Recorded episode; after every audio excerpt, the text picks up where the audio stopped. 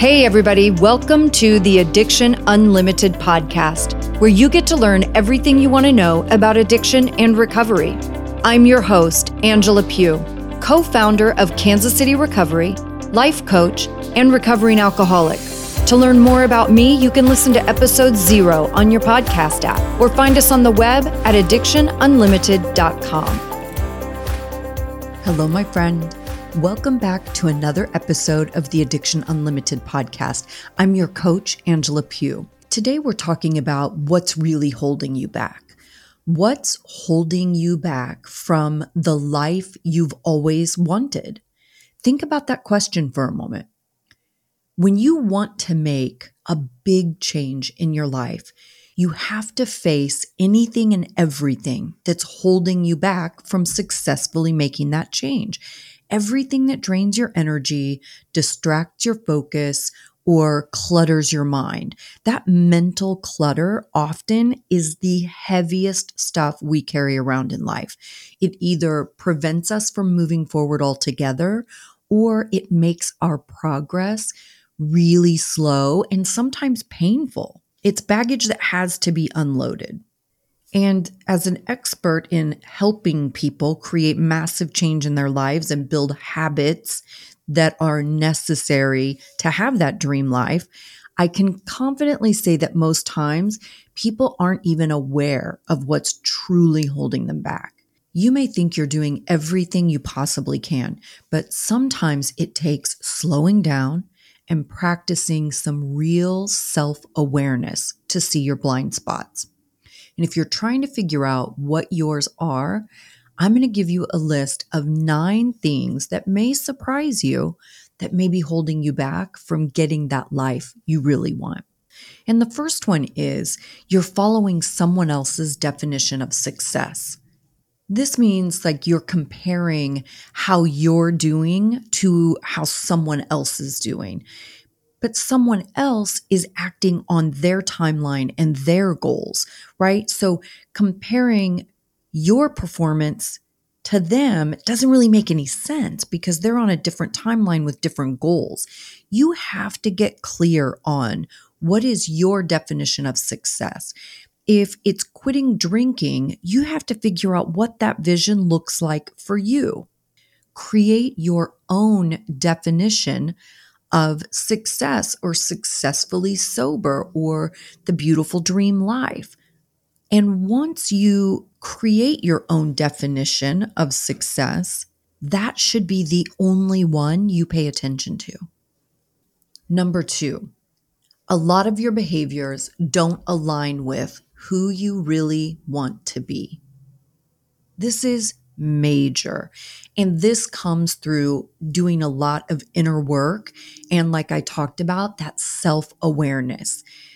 Self awareness is really challenging. Most of us are very bad at accurately judging our own actions and our own behaviors. And there are good reasons for that, right? Because we judge ourselves on our intentions while the rest of the world judges us on our actions. So in my head, I can let myself off the hook and go, oh, I didn't mean to. That's not what I thought was going to happen. That's not how I wanted that to turn out. And you give yourself a pass but the people around you just see that that thing happened. That's what happened. They don't care what your intention was. They don't care if you didn't mean to or if that's not how you wanted it to go. They just see your action, right? That's self awareness. You have to really understand how you are perceived and what your behavior is, not what you thought it was going to be or what you wanted it to be or what you hoped it would be, but how do you actually behave and how is it perceived by the people around you? That's self awareness if you don't do that work and get really honest and really clear about who you are, then you're not even going to have a clear vision of who you want to be.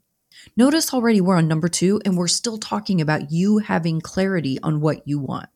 You have to get clear on who you want to be and the life that you want. I see this a lot in therapy and coaching also. Like people think that you only reach out for therapy or coaching when something is wrong. But the truth is, these are things that you should be doing and working on even when everything seems fine, right? Just like sponsorship in AA. If I didn't build the relationship with my sponsor on a daily basis, then I definitely wouldn't have reached out to him when things weren't fine, right? I had to have a level of comfort and trust with them that was built day in and day out, even when everything was going fine. You have to put in the groundwork and build those relationships. Same thing with therapy and coaching. You have to have an understanding of how you function and what's going on inside your mind and what the wiring is that you receive from childhood. So you know what your beliefs are and what's driving your decisions. And that's not something you figure out just when things are bad. And the more clear you get on yourself and who you really want to be, the more in line your actions will be to become that person and build that life you want. Regardless of what your goals are, you have to be aware of your unconscious behaviors in order to achieve your goals. Number three, you're adhering to outdated social norms all these things that we are kind of taught our whole lives, right? You need a college degree to be successful. A steady paycheck with benefits are more important than how the job makes you feel. Same thing with drinking. We're taught we drink to celebrate. We drink when we're sad. We drink to bond and connect with our friends and family. These are all old rules that no longer apply to the modern world. And if you're following these outdated societal norms, then you're shortchanging yourself. You should be breaking these rules if it's right for you. If you know that drinking doesn't serve you and or you don't do it well, then don't adhere to social norms that aren't healthy for you.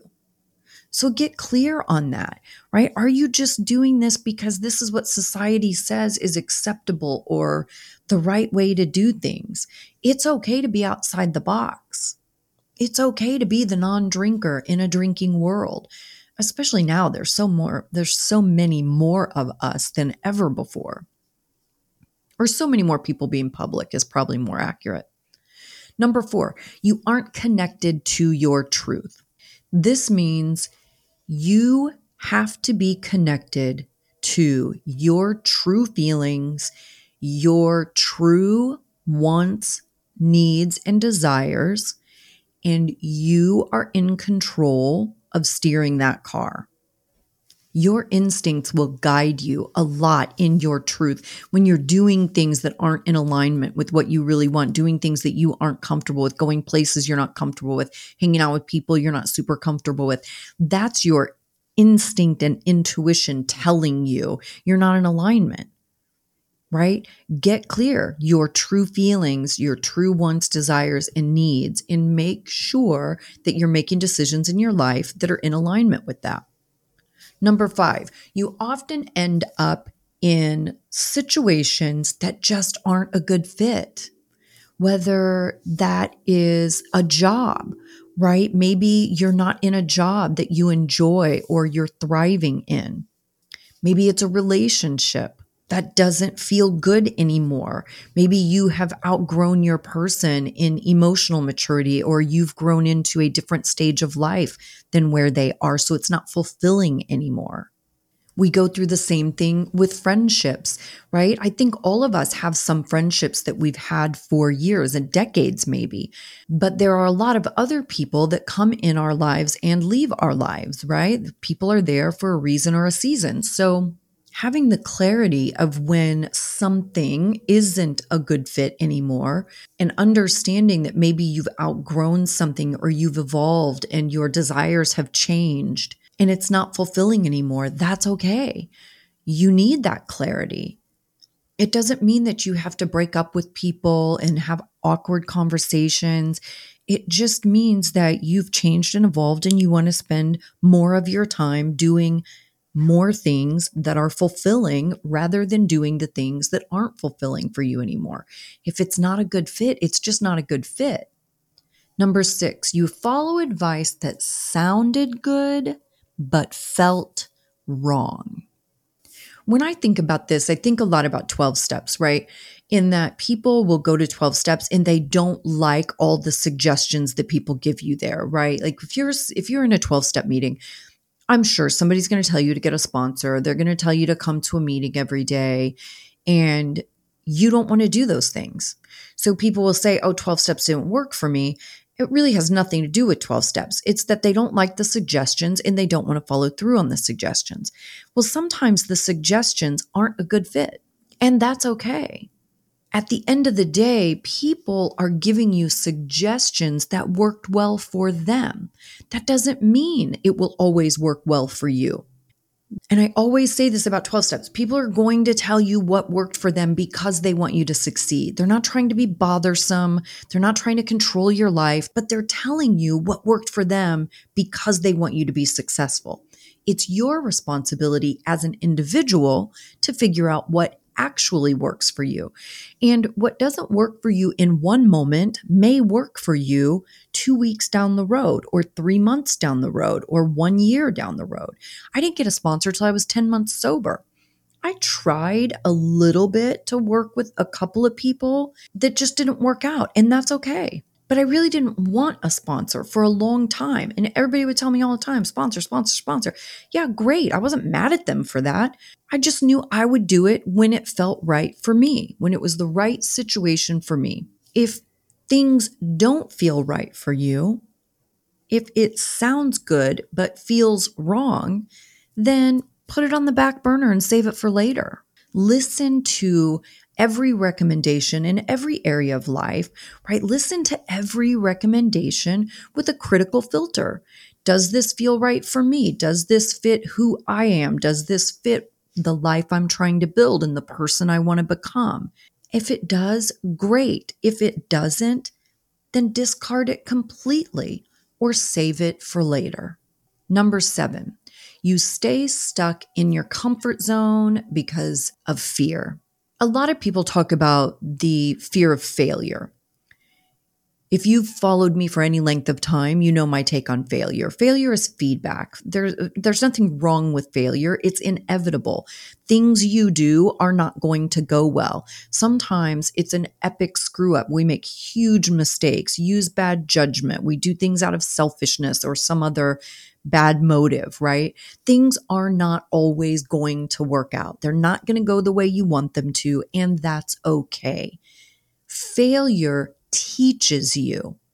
It teaches you what you could do better for next time. It teaches you where maybe you made a decision too quickly and you need to be more patient. It's a teacher. But this is the thing that will keep you stuck more than anything else, right? Being afraid to fail. If you're holding yourself back because you're nervous about screwing it up, you'll never get anywhere.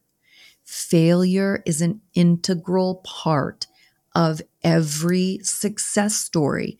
Nobody gets rich, famous, successful, sober without failure, without mistakes. So don't let this hold you back. If you fail, you just get up and you figure out why, what happened, how can I be better in the future? How could I have done this differently? What was my part? Could I have communicated better? Did I need to be more patient? Did I need to do more research? Whatever the thing is, you figure out what happened, make the appropriate adjustments, and then move forward and try again.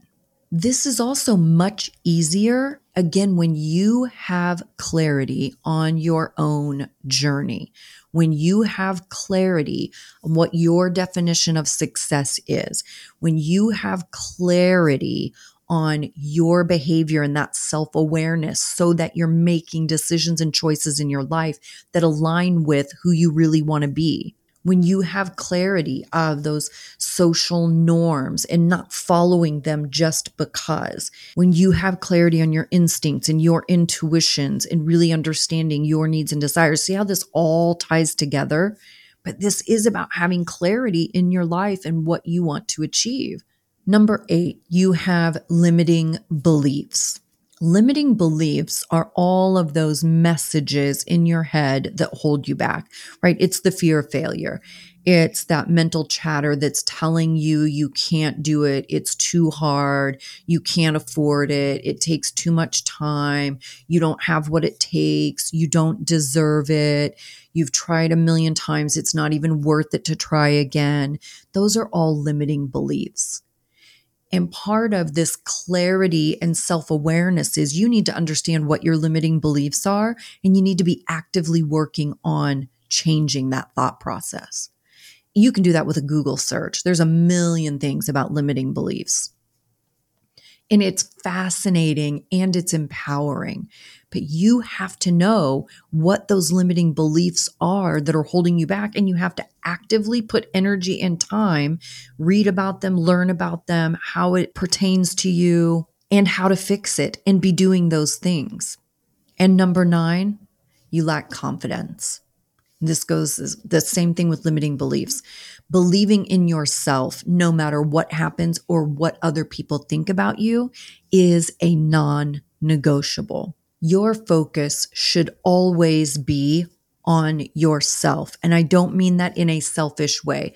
I mean that in a way of the most important thing is what you think about you. It's not what other people think about you.